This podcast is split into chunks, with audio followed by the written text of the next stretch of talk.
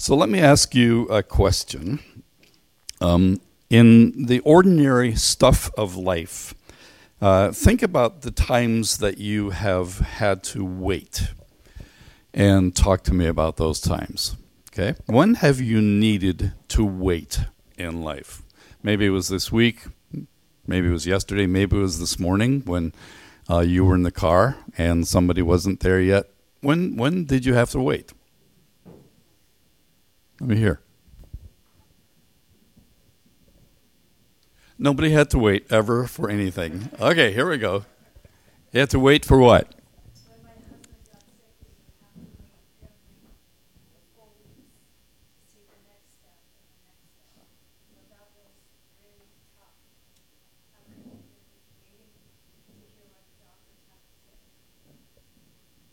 Very sad waiting where you don't know until the next week when you hear the doctor's report. Yep. What else has made you wait? Waiting for the birth of a child. Waiting for the birth of a child. And uh, that seemed like it took a long time. I think grandchildren take longer to come. At least when it's a child of your own, you can poke your face in and say, is he coming yet? When it's a grandchild, you have to just sort of politely keep your distance. So, yeah, I don't know. When else did you need to wait? Waiting for my wife. Safe to say when your wife is not here. Oh, brave man that you are. When else did you have to wait? I had to wait when I applied to Canada. You had to wait. Where, where you? When what?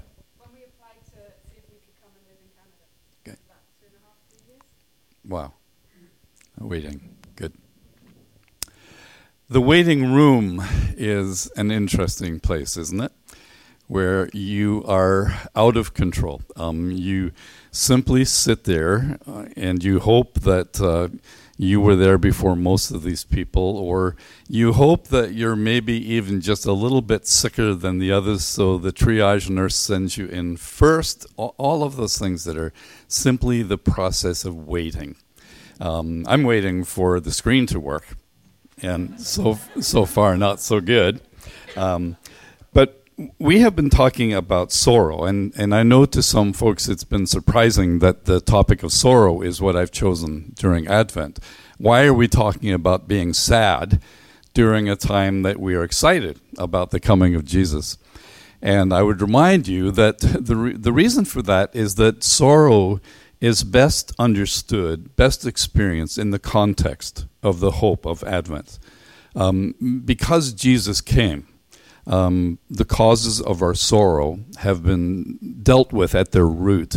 So it's a, it's a good thing to stop in the middle of Advent and ask about the sorrow of our lives.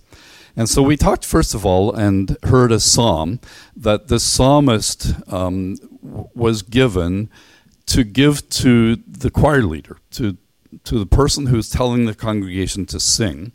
And the song that he was given, that the congregation would be invited to sing, is a song that is a sad, sad song. There, there's hardly any hope in it except for just a little glimmer of the word hope that shows up um, in the middle of the psalm.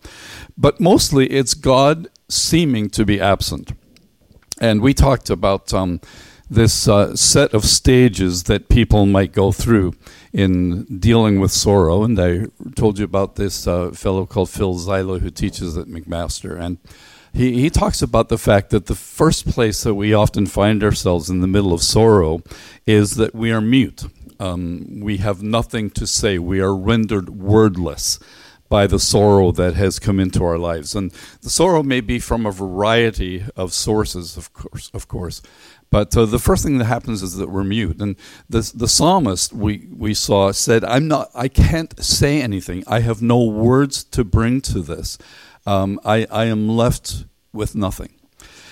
The second stage after that, after being muted or being silenced, caused to be wordless by our sorrow, is lament. And there are several psalms that are psalms of lament. They they are simply stating how bad it is. Uh, th- they don't provide very many remedies. They don't provide reasons. They just talk about, they honestly confess how bad it is.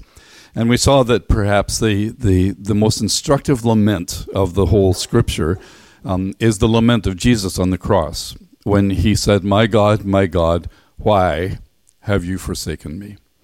And that is a lament. It is, it is a statement of just how terrible the current situation is. Why have you forsaken me? Because in fact, the Father had forsaken the Son, at least in the Son's experience or understanding, and maybe even truly so. And so the Son on the cross cries out a lament, quoting Psalm twenty-two, and says, "My God, my God, why have you forsaken me?" So as we think about a lament this morning, um, we're going to go to another psalm, um, and this psalm is Psalm forty. And I simply want to bring you to the first verse of Psalm forty, so whether or not the screen supports me or not, here, here's what it says. I waited, waited for the Lord, and he bent down to me and heard my cry. That's the New English uh, translation of Psalm forty, verse one. And uh, Derek Kidner is reckoned to be one of the greatest commentators on the poetic books of the Old Testament.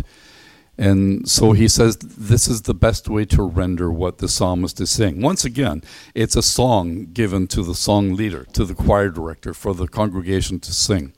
So the congregation has moved from being asked to sing a song about God's absence to now singing a song about God's deliverance. And the song leader says, let's sing this song now. Enough time has been given to the silence.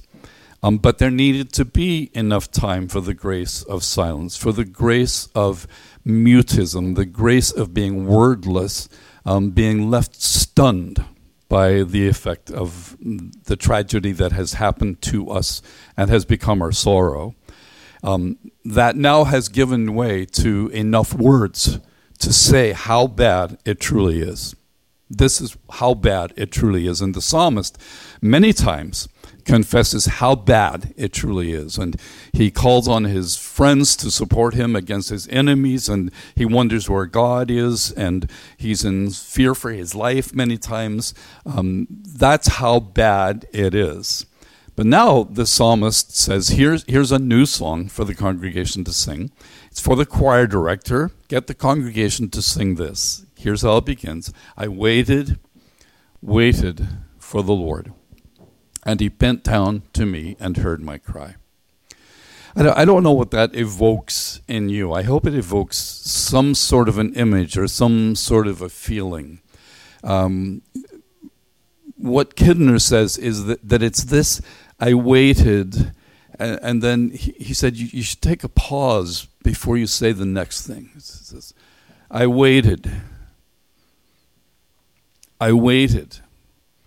And there's just the pregnancy of, of that dwelling on how desperately the psalmist was experiencing life, how desperately he needed the rescue from God that he was hoping for.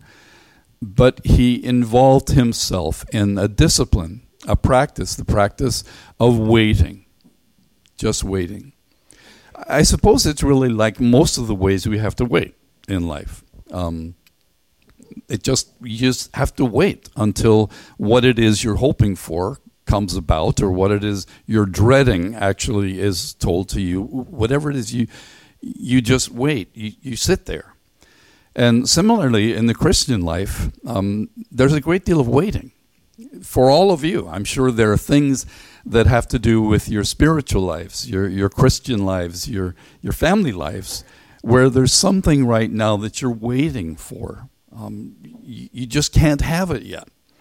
And boy, this is a terrible time in the world's history to have to wait for something, isn't it? We don't wait for anything. Um, I can't wait for a book to be delivered to me in hard copy version because I can get a Kindle version right now on my iPad, and I don't want to wait for the hard copy.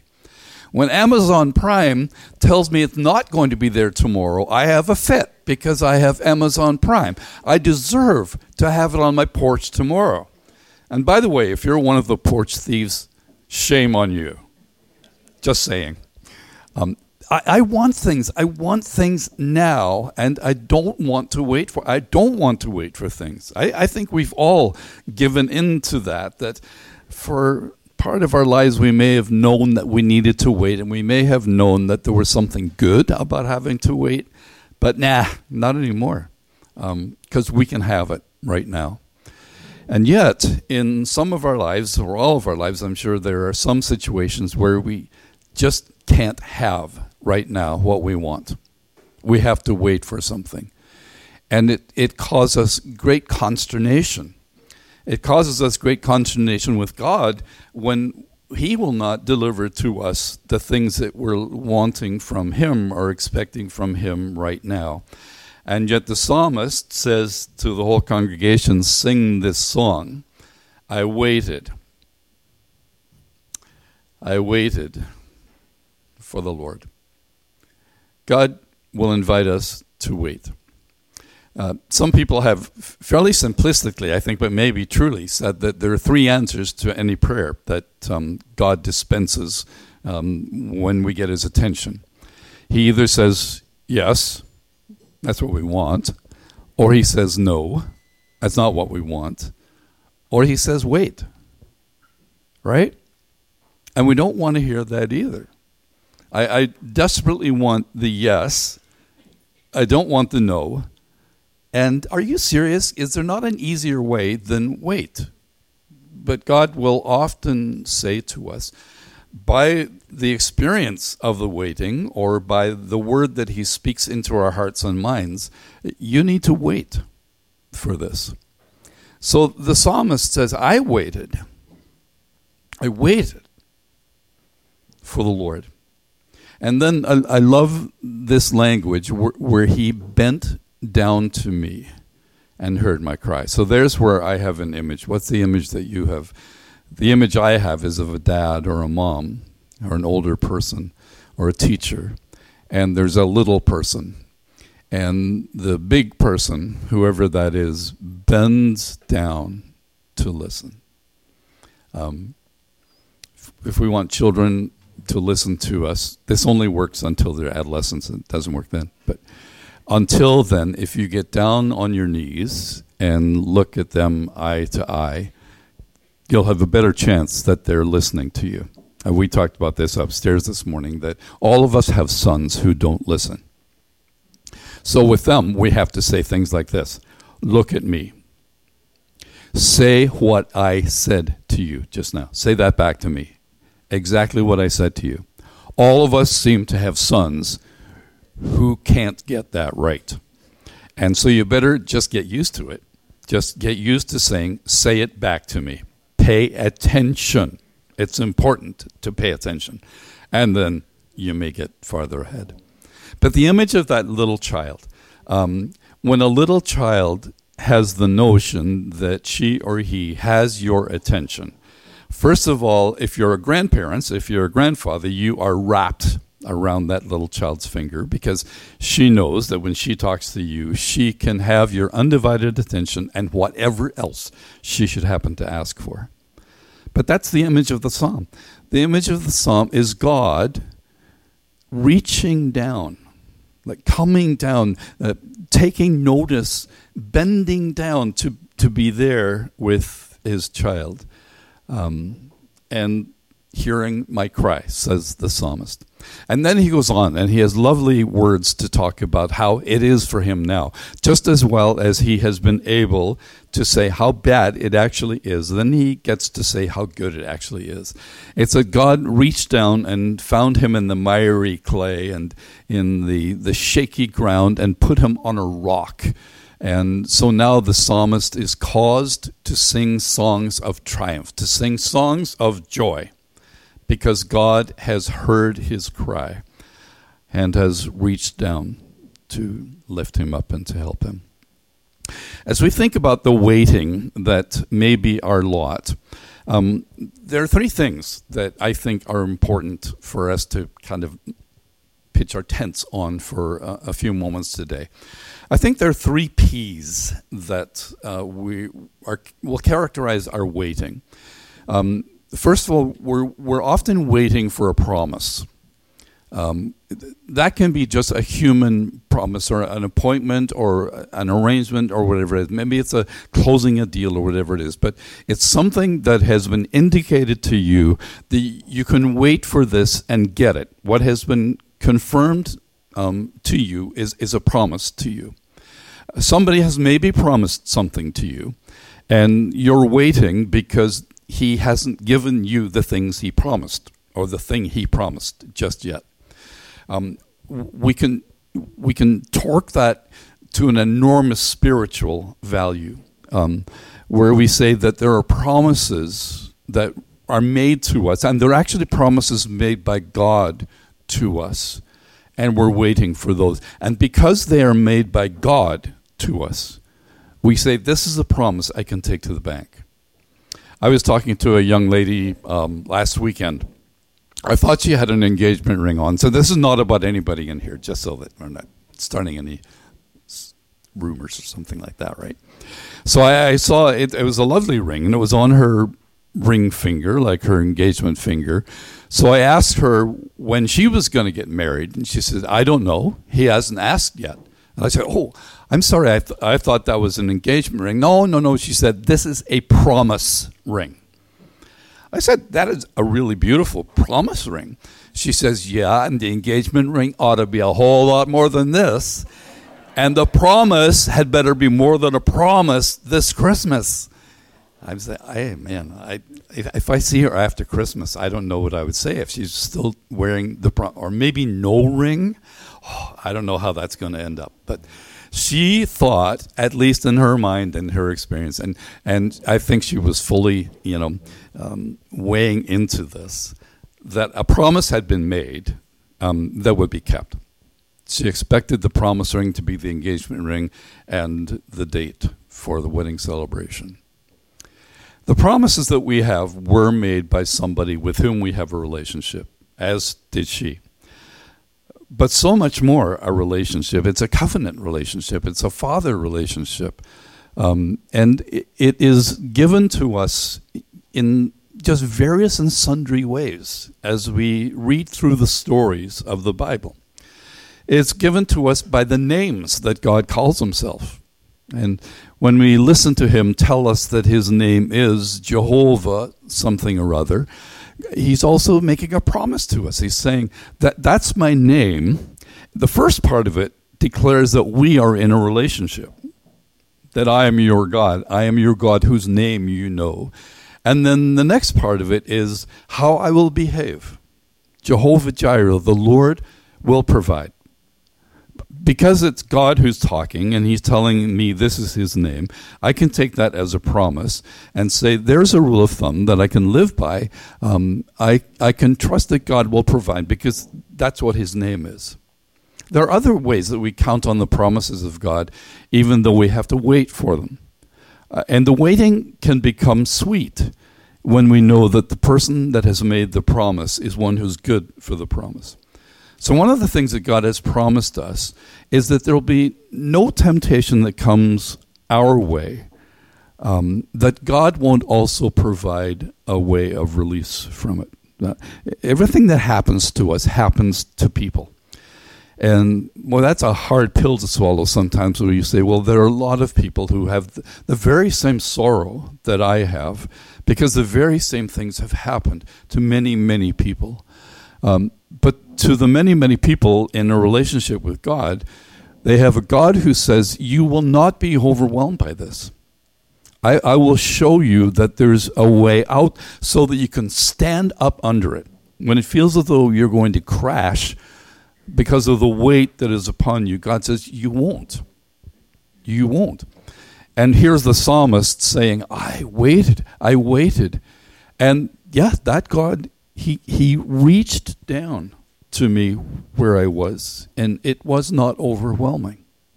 It felt overwhelming, and it won't help me very much if you tell me that all things work together for good, or it won't help me very much if you tell me that other people suffer the same way, because if I'm in my time of silence, you ought to just respect that and be silent as well. Just sit there for a while. Be more helpful than having an answer. Um, But if I can understand that there are promises that I can count on and that are worth waiting for, um, whatever they are. The second thing is that we're um, we're waiting for a person, um, to to say what's quite obvious. So here's this lovely um, um, Samuel Beckett play called Waiting for Godot. Um, it's one of those things, I keep on picking on English teachers, so here I go. It's one of those things that you read in English class and you go, what? Um, so what is Waiting for Godot all about?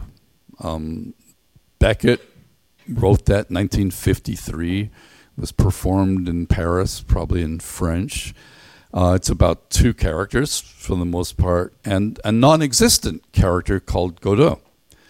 And it's called Waiting for Godot. And so maybe the most interesting dialogue is halfway, two-thirds of the way through it. Um, one of the two says, let's go. The other says, we can't. Why not? We have to wait. Wait for what? Wait for Godot. We're never told. Is Godot a person? Is there an intention for him to return? Has he made it clear that he's going to return? Um, did he say that this is where we should wait for him to return? Um, is it was it today that he intended to return? Waiting for Godot, and the in in this theater of the absurd, um, it, all of it is about this elephant in the room, this character, uh, whom you really don't even know who it is or where he's from or or what it's all about. So there's no point in the waiting, because they're waiting for Godot. There is absolutely point in our waiting because we're waiting for God. We're we're waiting for a person. Um, we're not waiting for an idea. We're not waiting for um, a way. We're not waiting for a, a formula. We're, we're waiting for a person. And, and the psalmist says, in my waiting, it finally yielded this outcome, um, that the person for whom I was waiting reached down. He came. He, he he he came down into the midst of my sorrow, and he picked me up. He and now I'm filled with praises for him because the, the person has come.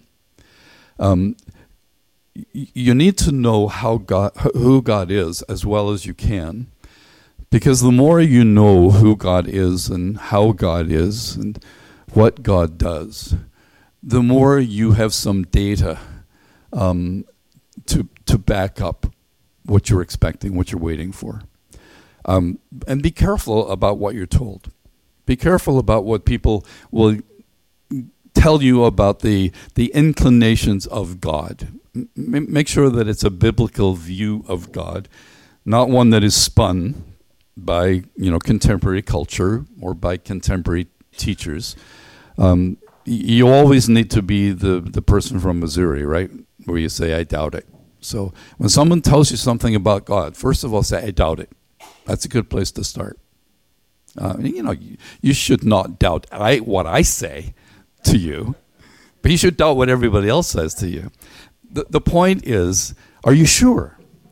Because when you are as sure as you can be about the character of God, then you're willing to put in the time, to bide the time for the waiting, because you know there was a promise or a set of promises, and you know the person that gave you that promise or put that promise out there, um, and you have no reason to doubt his character. You have no reason to doubt his intentions um, on the basis of what you have read, seen, experienced.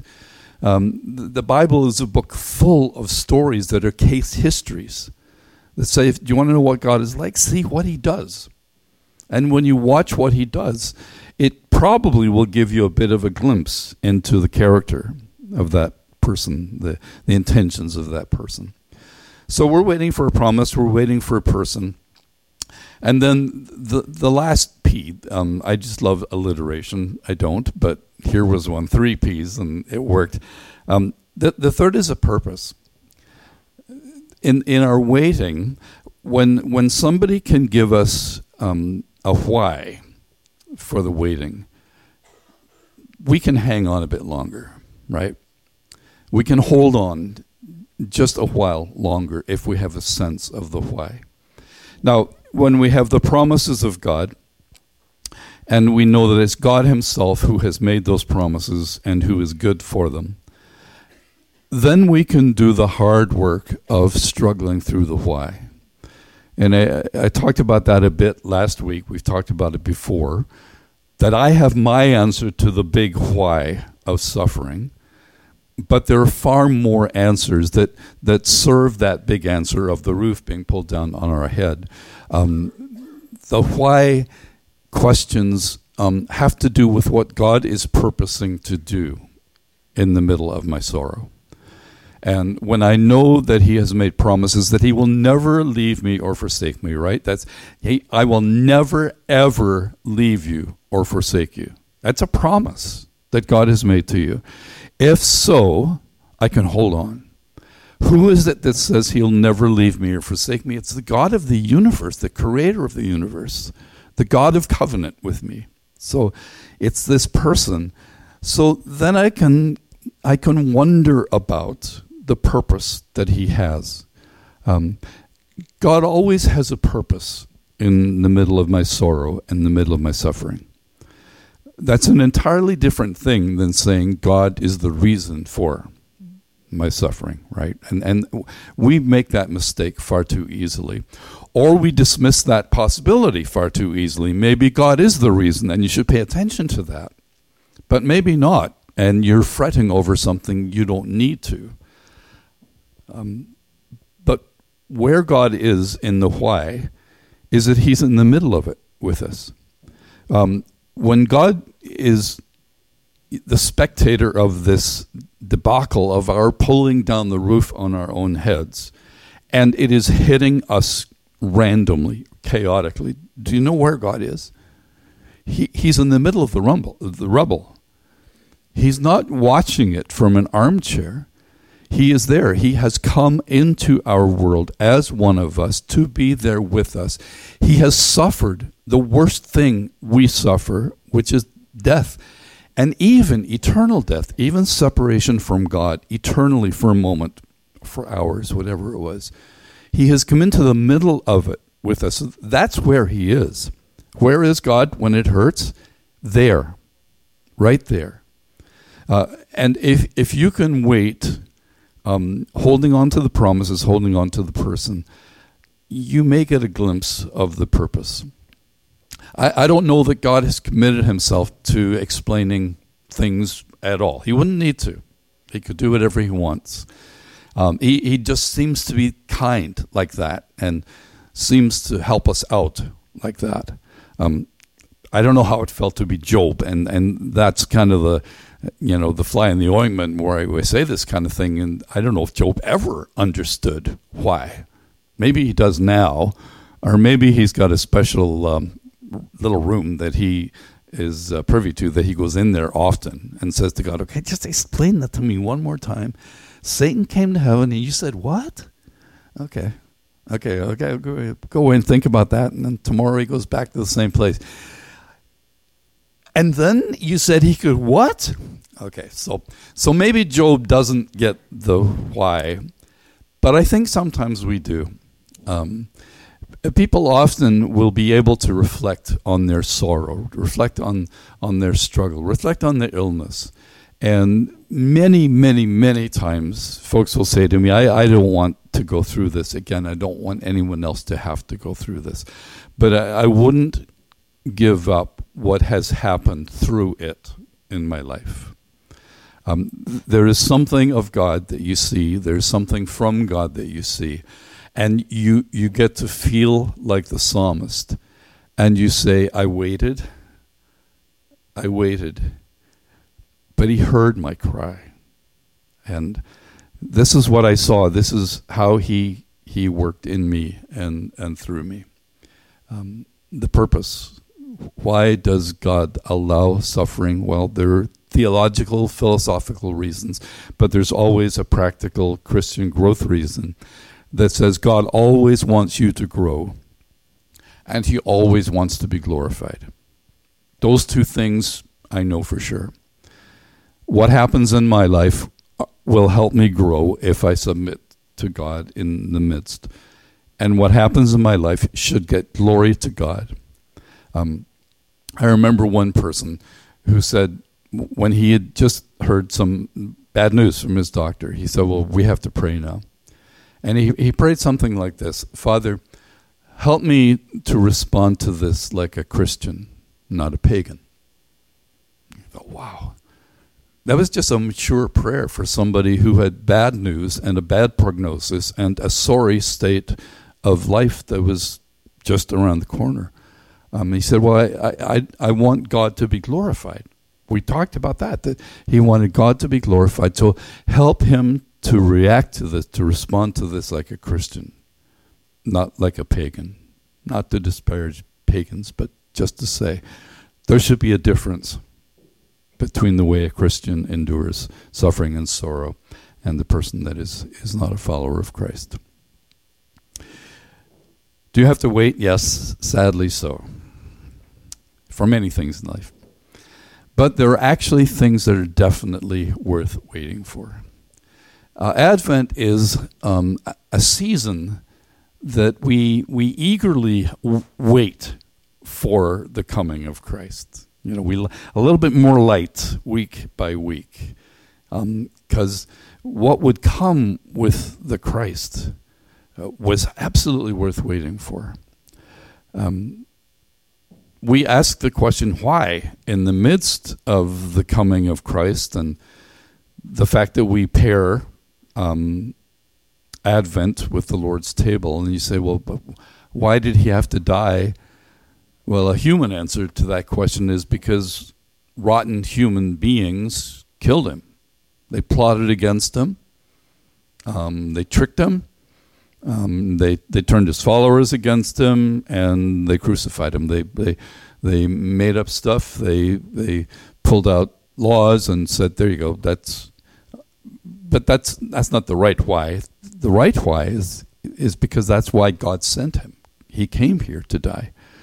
So to take the communion at Advent is as appropriate as thinking about sorrow with the hope of Advent in the background.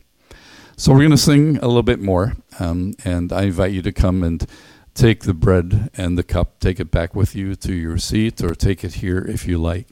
Um, we put the cross behind it because that is the most powerful symbol that we carry forward. And as I mentioned before, many of you will remember the reason you put the thumbtack in the cross a couple of years ago. Um, so remember that. And w- whatever it is, maybe you can now reflect on that and wonder, has the waiting since then been productive in your life? What was it you started then when you put that tack in or whatever?